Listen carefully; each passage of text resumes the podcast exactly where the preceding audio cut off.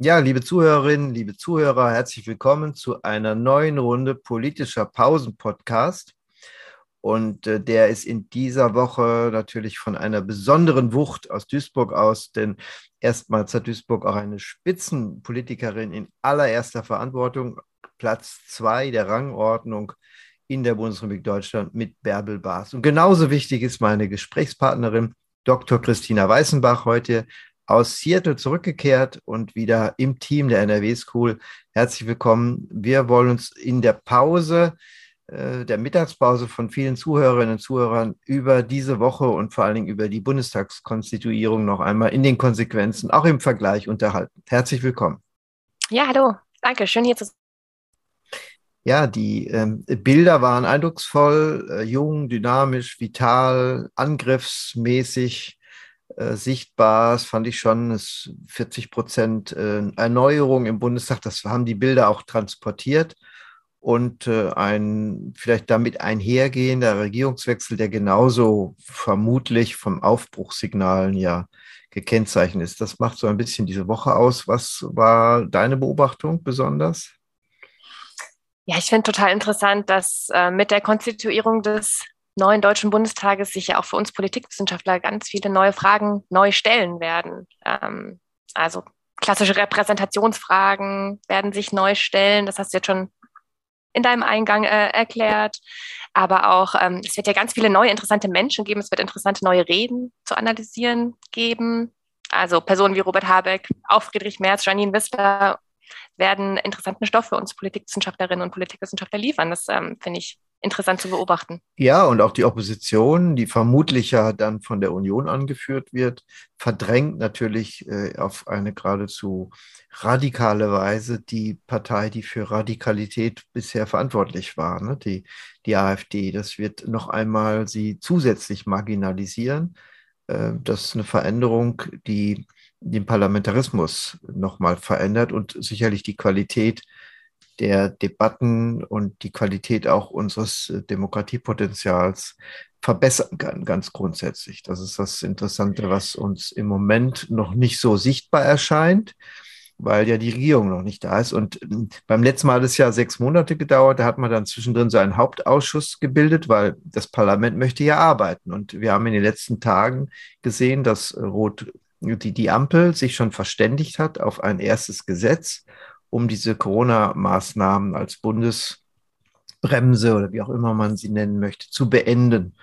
Äh, interessant, also bevor man überhaupt eine Regierung schon gebildet hat, gibt es einen gemeinsamen Gesetzentwurf, der jetzt eben vor Regierungsbildung schon durch den Bundestag geht, weil es eben bestimmte Befristungen einzuhalten gibt. Das ist in einer Rasanz äh, des Wechsels, was so bisher noch nicht zu beobachten war. Ja, was ich aber auch interessant finde, ist den Punkt, den du ganz äh, am Anfang eben gesagt hast, nochmal die CDU als neue größte Oppositionspartei in Zukunft ähm, ändert auch ja was äh, im Parlament an sich. Also die Redezeiten werden sich ja auch völlig verändern. Ne? Die äh, Rolle, die die Opposition einnimmt, äh, das Zusammenspiel von Opponieren und Regieren wird ähm, neu aufgestellt werden. Das finde ich interessant zu beobachten. Also die neue große Oppositionspartei CDU hätte dann ja auch viel mehr Redezeit als die kleineren Oppositionsparteien der letzten Legislatur. Der Austausch wird sich auch für uns, wenn wir das beobachten, äh, ganz anders darstellen. Ja, und äh, Übergangsszenarien auch interessant zu sehen, wie Frau Merkel jetzt äh, beim G20, der morgen beginnt, in Rom diesmal nicht nur den Finanzminister an der Seite hat, sondern ihn offenbar in die vertraulichen Vier-Augen-Gespräche mit einbeziehen wird. Das ist ja ein dosierter Machtwechsel, der traditionell für Deutschland immer wieder erkennbar ist. Einer aus der alten Regierung ist in der neuen dabei. Das ist nicht ungewöhnlich, aber diese Form des Übergangs, äh, ihn einzuführen, hat es in dieser Form niemals gegeben. Äh, ich erinnere mich an 1998, da haben einige Wochen lang Gerhard Schröder und Helmut Kohl den Kanzlerbungalow in Bonn geteilt. Das war ja noch nicht der richtige Umzug äh, nach Bonn, nach Berlin damals. Und ähm, das gab Überschneidungen. Ich kann mir das gar nicht vorstellen, wie das funktioniert hat. so in der WG, äh, die beiden, der alte und der neue Kanzler. Ähm, du hast ja viele Beobachtungen in Amerika getroffen. Ihr wart ja auch in Amerika in einer Zeit, in der eben auch ein Regierungswechsel wieder stattgefunden hat. Ja, richtig. Ich glaube, das ist wirklich interessant, den Vergleich hier nochmal ähm, aufzunehmen. Wir hatten ja interessante Wahlen ähm, in den USA, ähm, aber eben auch Wahlen ähm, im Repräsentantenhaus. Und wenn man sich da mal die unterschiedlichen Akteure anschaut und vergleicht, gerade weil du am Anfang auch gesagt hast, wir haben ja eine Duisburger ähm, Bundestagspräsidentin mit Bärbel Bass. Wenn man sich das Pendant mal anschaut, Nancy Pelosi versus Bärbel Bass, wäre ja mal ein interessanter Vergleich. Und ähm, da, äh, ja, finde ich schon interessant zu, zu sehen, wie in den beiden unterschiedlichen Systemen diese Rollen so ganz anders ausgeführt werden. Das deutsche Amt ist viel überparteilicher und nimmt da irgendwie auch viel stärker eine koordinierende, eine repräsentierende äh, Funktion ein das spiegelt dann ja auch die Konsensdemokratie Demokratie wieder. Also ich habe das Gefühl, mit der neuen Konstituierung des Bundestags haben wir Fragen, die wirklich auch an die Konsensdemokratie in Deutschland grundsätzlich, ähm, ähm, ja, die die betreffen. Und in den USA gibt es in diesem Amt ja keine wirkliche Überparteilichkeit. Da kommt die Wettbewerbsdemokratie sehr stark schon in dem Amt ähm, der Speakerin of the House ähm, of Representatives heraus. Also das finde ich einen ähm, interessanten Vergleich, weil diese Rolle jetzt neu besetzt ist in Deutschland mit Bärbel Bass. Beispielsweise im Vergleich. Ja, und die Transitionsphasen sind in Amerika sehr ähm, fast routinemäßig reglementiert. Die Übergabemechanismen, die Einblicke, die die neue sogenannte Administration ja gewinnt. Ähm, das ist so ein bisschen wie jetzt dieses Rom-Erlebnis für Scholz, dass er dann auch im Vier-Augen-Gespräch dabei sein kann, so ein bisschen. Und äh, wenn ähm, sich dem eben ein Präsident widersetzt, wie beim letzten Mal, dann hakt es. Dann wird es sehr schwer für die Neuen, für den 20. Januar, der immer die, der Einführungstag in den USA ist, dann auch richtig am Start loslegen zu können. Denn Trump hatte ja über viele Wochen sich geweigert, nicht nur den Wahlsieg äh, von Biden anzuerkennen, das macht er bis heute ja nicht, sondern auch die Folgen nicht einzulösen, dass die beiden Administrationen Einblick bekommen hat in, in Akten, in ähm, Vorgänge, äh, in Übergabeszenarien und dadurch das doch sehr geruckelt hat am Anfang, dass es überhaupt funktionieren konnte, bis zur krassesten Symbolik, die es überhaupt gibt, am Einführungstag überhaupt nicht dabei zu sein, am 20. Januar. Ne? So, und davon sieht man nochmal, wenn man den Vergleich sieht, wie viel meilenweit wir entfernt sind. Ne? Jetzt nimmt unsere Kanzlerin, noch Kanzlerin, geschäftsführende Kanzlerin, den potenziellen neuen Kanzler sogar mit. Ne? Nicht nur als Finanzminister, sondern in die Vier-Augen-Gespräche. Das ist auch ein Qualitätskennzeichen unserer Demokratie, an das wir uns gewöhnt haben, was aber im internationalen Maßstab wie ein demokratisches Luxusproblem daherkommt. Absolut, genau. Es ist symbolisch sehr stark auf beiden Seiten. Aber ähm, ich würde gegenhalten, ich glaube, mit der neuen Konstituierung des Bundestages haben wir jetzt auch das zweite Mal vielleicht erste Einschnitte in unsere klassische Konsensdemokratie. Ich finde, wir haben das gesehen, als die ähm, Vizepräsidentinnen und Vizepräsidenten jetzt gewählt wurden. Ähm, und die AfD hier ja nicht vertreten ist, nicht gewählt wurde. Das bricht mit der Tradition. Ähm, das äh, ist ein kleiner Einschnitt, nicht mehr so konsensdemokratisch, was man in den USA ja gewöhnt ist. Da hat man immer diese Wippe, ne? da ist das immer ein Abbild äh, des Wettbewerbs, äh, des auch Zwei-Parteien-Systems. Und ähm, mit dieser neuen Konstellation von Vize Vizepräsidentinnen und Vizepräsidenten im Deutschen Bundestag hat es jetzt auch erstmals ähm, ja, an der Konsensdemokratie etwas geknabbert vielleicht. Wie siehst du das?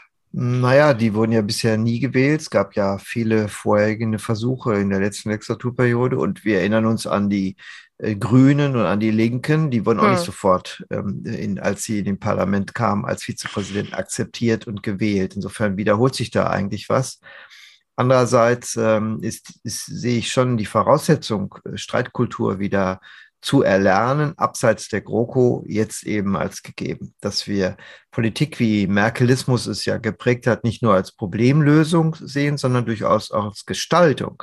Daran müssen wir uns gewöhnen. Und wer gestaltet, setzt sich mit unterschiedlichen Zielen auseinander, die laden zum Streit ein, zum zivilisierten Streit, sodass wir nicht nur den Streit haben in der Vehemenz gegen die AfD, die ja ähm, auch durch Regelabweichungen äh, von der Norm abseits ihrer, ihrer völkischen äh, Verunglimpfungen äh, Furore macht, sondern vielleicht auch eine Streitkultur viel stärker im Parlament haben, um das Ringen von Gestaltungszielen zwischen den Parteien und Fraktionen.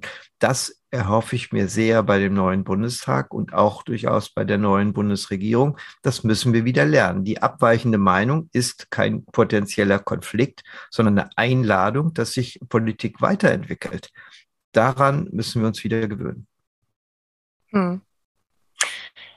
Ja, ähm, das Management des Parlaments wird, glaube ich, auch ähm, nochmal richtig interessant. Also die, die Rolle der parlamentarischen Geschäftsführer und äh, ich habe mir das auch nochmal angeguckt im Vergleich ähm, zu den USA. Da haben wir ja die Party Whips, ähm, die einen riesigen Unterbau ja auch haben. Also nochmal ganz viele Unterwhips haben, regionale Whips. Ähm, das äh, finde ich auch nochmal interessant, wenn es jetzt um die neuen Managementstrukturen im deutschen Parlament ähm, geht, ob man sich da vielleicht was abschauen könnte, ob man das nochmal weiter strukturiert. Weiß ich nicht, wäre so ein Reformations. Ja.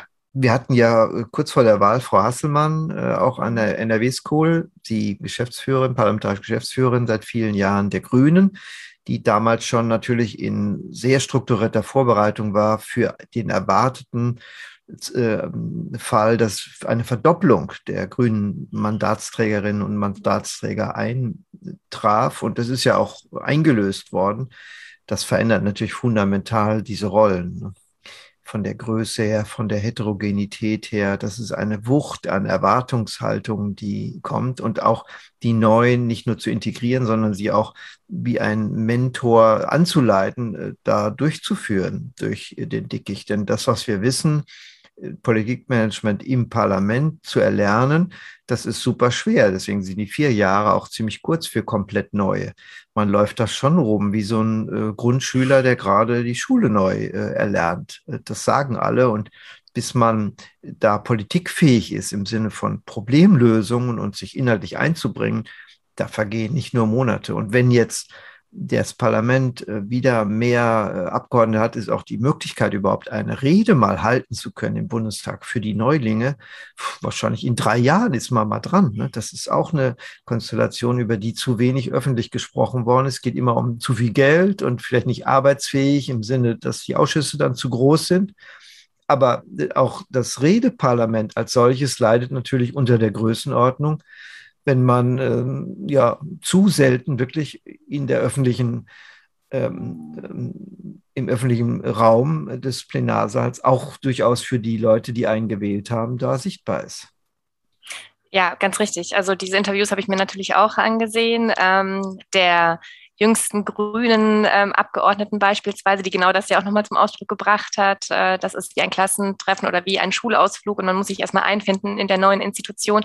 Aber das ist ja auch interessant, wenn wir jetzt auf die Repräsentationsfragen nochmal gucken. Ne? Ähm, was, was heißt das eigentlich, ähm, wenn der Bundestag jetzt so neu aufgestellt ist? Haben wir wirklich ähm, eine substanziell neue Repräsentation? Ähm, das hat ja Schäuble auch eingebracht. Wir ja, sollten nicht war ein guter äh, ne, Punkt bei seiner Rede. Hm nicht der Identitätspolitik dieser Spur nur zu folgen und nicht zu meinen, dass Repräsentativität mit Repräsentation äh, identisch wäre, wie das oft verwechselt wäre. Und trotzdem wissen wir, dass natürlich äh, man da noch was aufholen könnte, ne? gerade was äh, Frauenanteil anbelangt. Ja.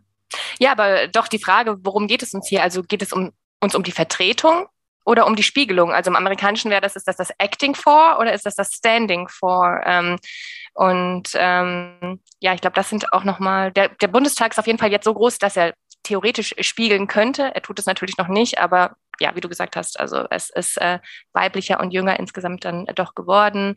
Wir haben zwei Transfrauen im Parlament, wir haben unterschiedliche ähm, ja, äh, Wege, die ähm, über unterschiedliche Ausbildungswege ins Parlament geführt haben. Aber gespiegelt ist es trotzdem noch nicht. Ich weiß aber auch nicht, ob das wirklich der Anspruch sein sollte.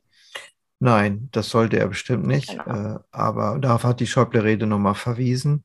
Ähm, ein Stück weit in der Richtung, äh, potenziell weiterzugehen, schadet sicherlich nichts. Aber sechs Parteien, äh, acht Parteien haben wir im Bundestag, sechs Fraktionen, ein Parlament von Singularitäten, könnte man sagen damit durchaus äh, Ausdruck von einer bunteren, diverseren Gesellschaft. Aber ich glaube, unsere Zuhörerinnen und Zuhörer haben schon ihre Suppe gelöffelt oder haben ihre ja, was auch immer, wunderbaren Speisen verzehrt und müssen wieder an den Arbeitsplatz zurück. Insofern ist der Pausenpodcast wieder an einem Ende angelangt. Ich bedanke mich bei Dr. Christina Weißenbach für das Gespräch und freue mich in der nächsten Woche wieder auf neue Themen und neue Gesprächspartner. Vielen Dank. Danke für die Pause. Thank you.